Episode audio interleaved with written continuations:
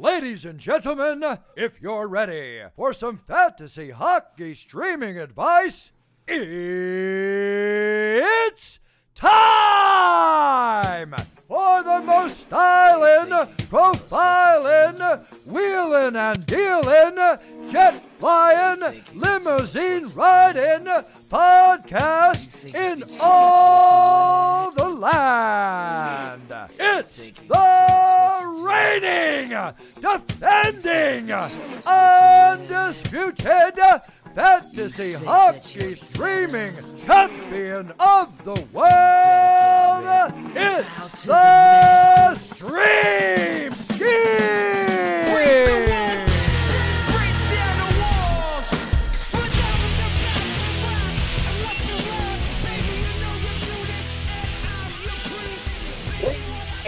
gentlemen, welcome back once again to the greatest fantasy hockey podcast that focuses on streaming players for the upcoming week.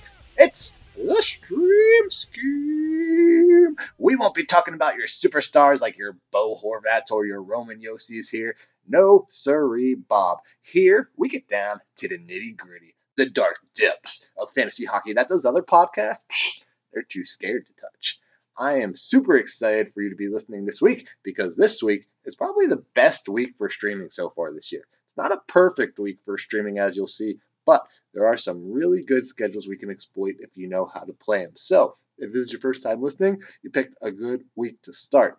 We often refer to the KKUPFL on this podcast, which is the Keeping Karlsson Ultimate Patron Fantasy League. It's the best, most competitive fantasy hockey league in the world. And if you don't know, now you know. If you're not a Keeping Karlsson patron, you're simply not doing as good as you could be. And if you're not in the KKUPFL, you're simply not competing with the best. So we do refer to them a lot on this show. Uh, real quick, we're going to review how I did last week in case anyone else forgot. Uh, my forward streamers were Anthony Duclair, Cody Glass, Luke Glendening, Old Man Scott Laughton and Alexander Stinky Steen. Our defensive streamers were Mike Green, Nikita Zaitsev, and Brayden McNabb.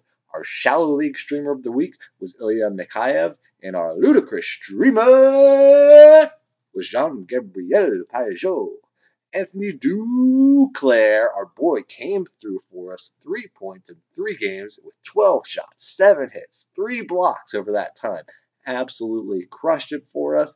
Cody Glass did a big old glass of absolutely nothing, although everyone on the Golden Knights kind of struggled this week. Uh, might be the first time I can remember that Vegas really went through a rough patch like this, but I suppose it was bound to happen sooner or later. Luke Glendening had a decent game uh, where he had three shots and three hits, but then he got injured, so that one doesn't count. Scott Laughton, old man Scott Laughton, was surprisingly killing it for us last week. He actually had two points in two games, but then he got injured as well. Bad week for injuries. Alexander Steen, one point in three games, not terrible. Plus, he also plays today on Sunday, so good, good chance he brings home two points for us this week. Mike Green and Nikita Zaitsev. I'm gonna kind of put them together because it's the same thing for both of them. I jinxed the crap out of them because they had the worst weeks of the year this past week after I picked them. Big swing and a miss there on both of them, but I regret nothing. The process was correct. Brayden McNabb also did absolutely nothing, but that was kind of a home run shot. Shallow League Streamer of the Week, Ilya Mikheyev, great play. Three points in four games. And Jean Gabriel Pageau, he had one point in three games, but also plays today as well all in all, pretty good week. As always, there's some hits, there's some misses. The injury bug really hurt us this week, as did Vegas deciding to stop scoring goals. But I digress. All right, let's get right into it. These picks are for the week, starting with Monday, October 28th, 2019. First, we're going to take a look at which teams have the best schedule for this upcoming week. As I mentioned, it's a great week for streaming. That's right, it's a beautiful week for streaming skaters, a beautiful week for streaming skaters. Would you be mine? Could you be mine? We've got four teams playing on Monday, 18 teams playing on Tuesday, 12 teams playing on Wednesday, just four teams playing on Thursday, weirdly, 16 teams playing on Friday, and a whopping 28 teams playing on Saturday with just four playing on that last day of Sunday. So weeks like this is why I don't necessarily take a ton of stock in those off day count schedules when people are looking how many off days are like someone plays over the course of a season, off days are dependent on the week in which they occur. So when like this week, Thursday is typically a busy day with lots of games. For some reason, the NHL doesn't want to have to compete with people trick or treating on Halloween, I suppose, because only four games this Thursday, which is bonkers. And Saturday, obviously, is a huge avoid, if at all possible, since every team but three are playing on that day. So we've got a couple interesting strategies to hunt for this week. The best scheduled week belongs to the Vancouver Canucks because even though they do play on Saturday, they also play three times before then as well, playing on Monday, Wednesday, and Friday to be one of the two teams that play four times this week. After that, we've got a few other teams with schedules that we like this week. The first one after that is the Anaheim Ducks, who play on Tuesday, Friday, and Sunday, avoiding that Saturday. I also really like Tampa Bay's schedule this week. The Lightning play three times this week, but just in four days, as they play on Tuesday, Wednesday, and Friday. So you could also pick someone else up uh, for a Saturday or Sunday game if you needed to. The Washington Capitals have a pretty good schedule. They play on Tuesday, Friday, and Sunday, avoiding that Saturday game as well. Uh, and lastly, uh, the Calgary Flames have a decent schedule this week. Even though they play on Saturday, they also play three other times this week on Tuesday, Friday, and Sunday to be the only other team other than Vancouver who plays four times total this week. So definitely a weird week. We can take advantage of it if we play it right. Don't get too bummed out if your team only plays twice this week. Uh, there's seven other teams that only played twice, and Ottawa only plays once this week, and that's on Saturday uh, the super busy days. So drop all of your Senators pretty much except for Chabot. Uh, can't drop him, of course. He's the best player of all time in space. Uh, all right, let's get right into it. First up, let's just get it out of the way. We're picking up JT Compher of the Colorado Avalanche. This one is really easy, but it had to be said here. Otherwise, I'd be doing a disservice to you, the loyal Stream Scheme listener, who might not be up on all the latest news. Rantanen is out for a few weeks at a minimum, I'm going to go ahead and say five weeks. And in the actual game that he got injured, mind you, not a practice line, not a projection from a beat writer, but in the actual game that Rantanen was injured, it was friend of the podcast, Joonas Donskoi, who filled in on that sweet, sweet top line in Colorado. So I blew my fab on him and picked him up. Fab, of course, being free agent acquisition budget. For those that don't know, you get 100 bucks for a season. And then all of a sudden, JT Compher, that little freaking rat, sneaks in and steals the top spot right from him. And I was fab shamed, to be quite honest with you. And just real quick, let's not fab shame people. Anytime anyone asks, hey, did I spend too much fab on this guy? I say absolutely not. The market value on any free agent that you spend money on is what you spend on them. And so if you thought you had to spend a certain amount to get a player, and you got them, then you didn't overspend. You did what you thought was best. Whether you spend three bucks or 15 is pretty irrelevant for the most part. The best time of year is to spend early in the season when guys you can pick up can provide the most season long value. Spend what you need to on guys early in the season. The only time you're going to spend more than like five bucks on someone past November is if like a goalie has a season engine season ending injury and someone will probably bid like 80 bucks on them having pride that you hold on to your fab like you're saving up for fantasy hockey retirement is one of the stupidest things that happens. And as you can tell, it grinds my gears to no end. Okay, so point being, friends don't let friends fab shame. We want to build each other up, not tear each other down, and pick up JT Compher, obviously, as well. If he's going to steal our boy Joonas's sweet, sweet deployment, the very least we can do is pick him up. So it'll either jinx them or we'll reap the benefits. Compher is still only owned in 7% of leagues, so he should be available pretty much everywhere. Up next is the other guy that I blew my fab on this week and was also fab shamed for, but this guy is on his way to helping me have the last laugh on this one, and that man is Ondrej Palat of the Tampa Bay Lightning. The Bolts have been mixing up their lines recently, and I noticed after Wednesday night's game where he was competing against my Pittsburgh Penguins that he happened to be getting that primo deploymento. So I wandered over to the waiver wire, and lo and behold, he was still available. I put in a respectable $7 bid, a cheap price to pay for someone who is playing even strength with Nikita Kucherov and Brayden Point, and also top power play time, mind you, with Kucherov, Stamkos, Hedman. He had 20 minutes of ice time. in his last two games and picked up a point in his last game as well. Palat is our run, don't walk, pickup of the week. Not only does Palat have primo deploymento, tons of ice time, guess what? He's also got a great schedule this week. Tampa is one of only two teams this week have played three times before Saturday. And this is the Stream Scheme Elite podcast. So called other experts might just look and see that, oh, Tampa plays three times and overlook them. Not the Stream Scheme, baby. We give you the best fantasy hockey streaming analysis you will find anywhere. But enough tooting our own horn. Palat is the best pickup this week, in my opinion, and he has potential to last even longer than that. He's still only owned in 15% of leagues somehow, which absolutely blows my mind. But if your league is one of those 85% where he is available, you've gotta pick him up. Our next forward streamer is going to be Nick Ritchie of the Anaheim Mighty Ducks. The Ducks were struggling recently, having only scored three goals in their previous three games, but last night on Saturday, they busted out of their slump, putting up five goals and beating the Avalanche somehow. Uh, the fix might have been in on that game, but the fix is definitely in on Nick Ritchie this week. Ritchie has two points in his last two games, and in their last four games, Nick Ritchie has 13 shots, which is good for second on the team, behind only Getzlaf for the team lead. Speaking of Getzlaf, Nick Ritchie is also playing alongside him on not only just even strength, but on the power play as well, surprisingly. So you love to see that. We also love to see that the Ducks have a sweet schedule this week. They're one of only three teams that don't play on Saturday this week, so you shouldn't have any problem fitting Ritchie in any of your lineups.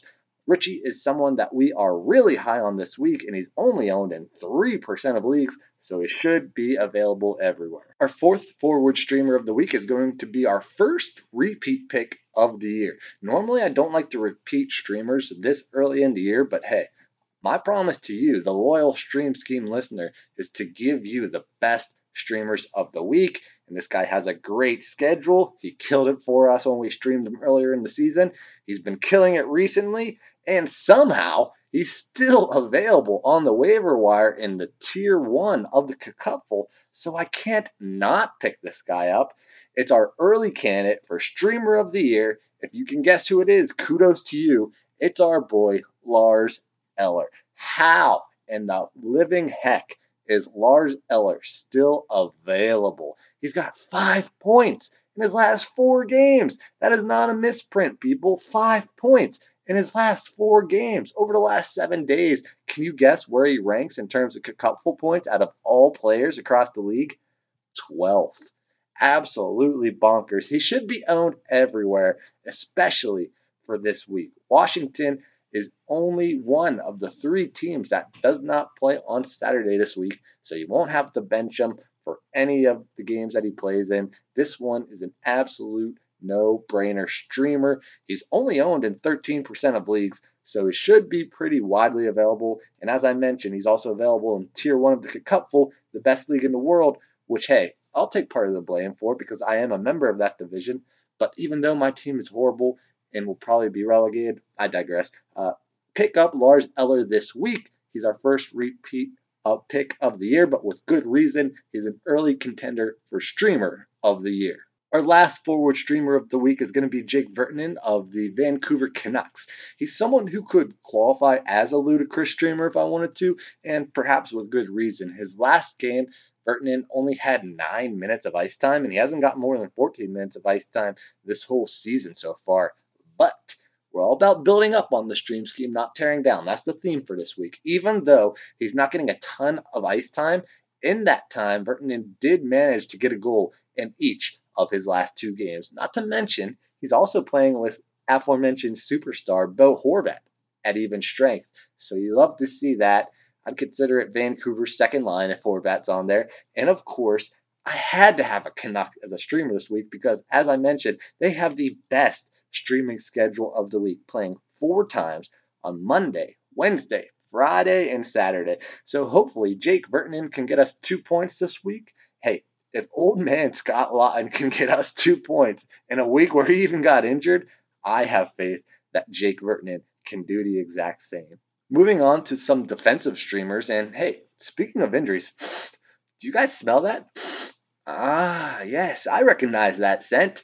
It smells like an hmm. injury. And for those of you that may not remember, I infamously smelled out the injury that happened to Ghost Bear last year during the Stream Scheme Christmas Buy Low Sell High special. So I do have a proven track record for sniffing out injuries that are about to occur. And this time, oh yes, I think I smell an injury happening to a fantasy superstar. Who is it? Oh, I'm sorry to say, it is John Carlson of the Washington Capitals. I know, I know, to you Carlson owners, I apologize, but at least I'm letting you know before it happens, and you can pick up the beneficiary to this unfortunate happenstance. It's going to be none other than our first defensive streamer of the week, Dmitry Orlov, the number two guy in Washington, is always a play away from being one of the ads of the year, especially if it's going to be a long term injury. We're just getting a jump on that before it happens. The guy that will step up will be Orlov without a shadow of a doubt, and there's really no competition for that now that Niskanen is gone. Even if John Carlson doesn't get injured this week, sometimes, you know, the smell actually happens to be a few weeks away, Orlov is still a good stream this week regardless. He puts up good per ifs, and as I mentioned, Washington has a great schedule this week, and he's only owned in 5% of leagues, which is actually a little bit higher than I thought he would be. That just goes to show that there's other people who have also picked up on the scent of this Carlson injury that's about to happen. So pick up Orlov with confidence, and you'll look like Nostradamus when Carlson hurts his knee. Our next defensive streamer is going to be an old friend of the podcast. It's TJ Brodie from the Calgary Flames. The Flames have been frustrating this year. Uh, they're mixing up their lines and such now, and as a Monahan stanner, I don't like it one bit. But if the Flames are going to hurt us by mixing up their lines and such, the least we can do is take advantage of it. They have been stupidly going to more of a 50 50 power play split. And like I always say, that's dumb to do in real life, but as streamers, we love it. And the person that I think that benefits the most is TJ Brodie. The Flames are doing two different power play units that both consist of three forwards and two defensive men. And at least as of last game, Brodie was playing with Giordano on what I'd consider their top power play unit.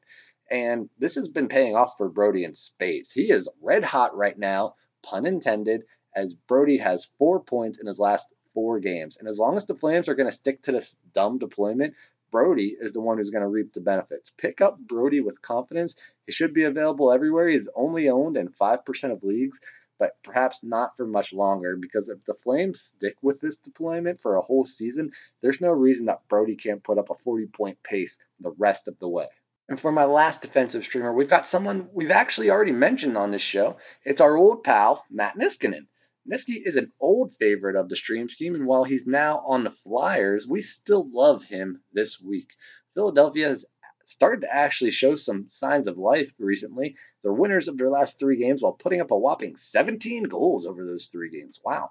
So, hey, why not pick up a streamer that can pick up a few points while Philly is hot?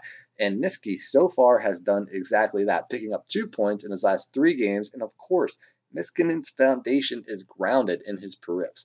Plus, he's getting some second power play unit time as well with Provorov. He's 9% owned somehow, which is actually pretty bonkers. Perhaps all the people who've also picked up on the scent of that John Carlson injury thought that Niski still plays in Washington.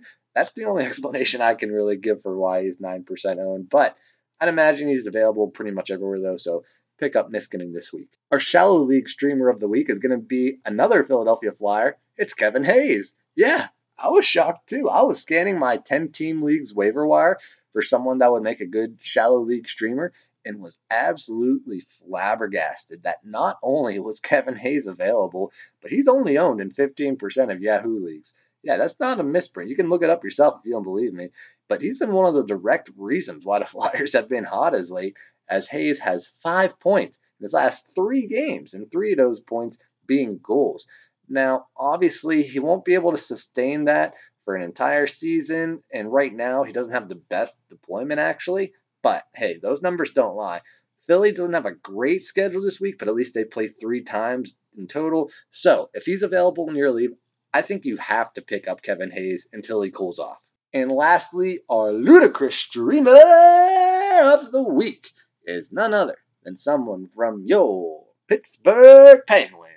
It's Brian Rust. Now, you guys already know your boy Davey B has all the inside scoops on the pens. We famously recommended potential streamer of the year Dominik Simon as a ludicrous streamer earlier in the year, and now we're giving you another sleeper pens pickup. Pittsburgh has been all kinds of injured this year, but they're slowly starting to get guys healthy. Uh, Rust had been hurt all year long, but he just played in his first game of the year yesterday. And guess what? He scored a goal. Boom. And while the Pens don't have a great schedule this week, they admittedly only played twice.